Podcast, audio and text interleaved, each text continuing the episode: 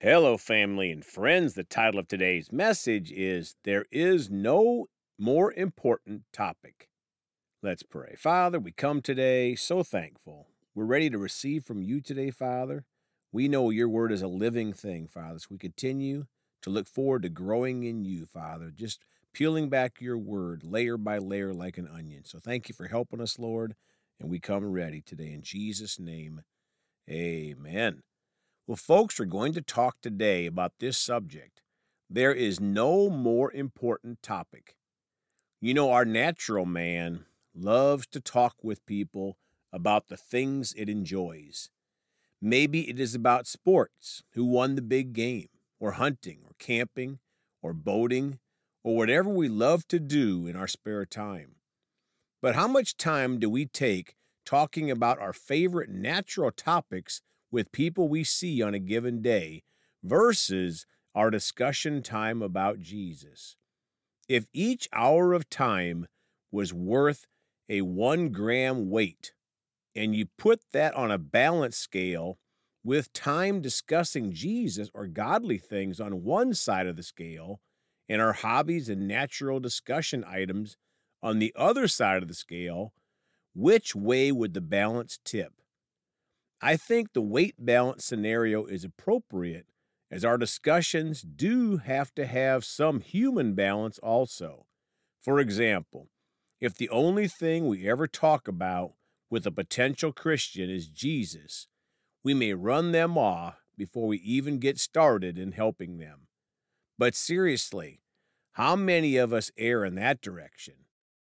Most Christians would probably have so much weight on the natural and hobby side of the scale, it would take a large gorilla to jump on the Jesus or godly side to make it tip that way. Has anyone besides me ever missed an opportunity or two or a hundred or a thousand when we had a good conversation with someone and we never even took the opportunity to talk about whether they were ready for the return of Jesus or what would happen to them if they died today. Some of you may remember that I talked a number of months ago on my podcast about an old high school classmate that I talked to on the phone about life and then about Jesus. I still think about it, as he wasn't too interested in talking about Jesus. After all, he owned his own company and probably felt pretty successful and busy in his life. And then within about a week or so of our conversation, he suddenly dropped dead. I think it was a massive heart attack. I've thought many times about where did he end up when he died. It could have been a bad day for him, and he didn't want to talk about Jesus, and I hope so. But even on our bad days, if we are born again, we should be happy to talk about Jesus. And you know, Matthew 10:32 tells us if we confess Jesus before men, that Jesus will confess us to the Father. Sometimes I think about that conversation. Did I talk to him enough about Jesus that day? Or why didn't I call him before that day? But you know, we don't get any do overs on trying to witness to a friend, and none of us get any do overs after we take our last breath. Everyone is heading to an eternity to be with their chosen God. One of them has streets of gold and Jesus' presence, and one of them has fire and brimstone and torment forever.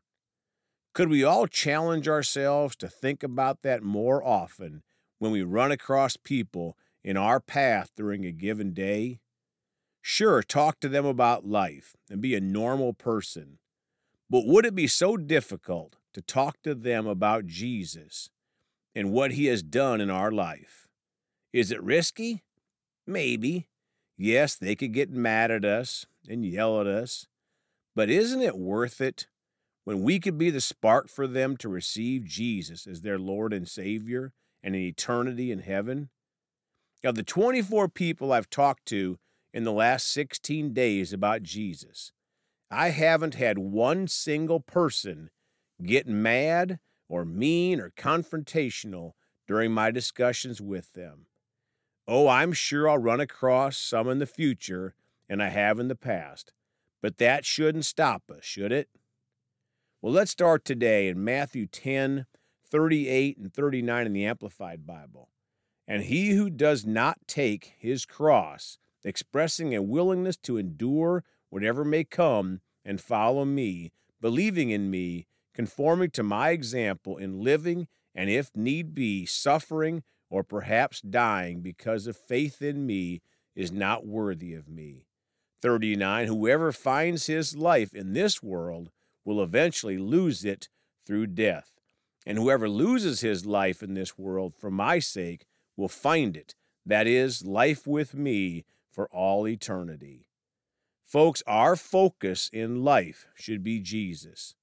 We should think about that in every conversation we ever have with anyone we come across.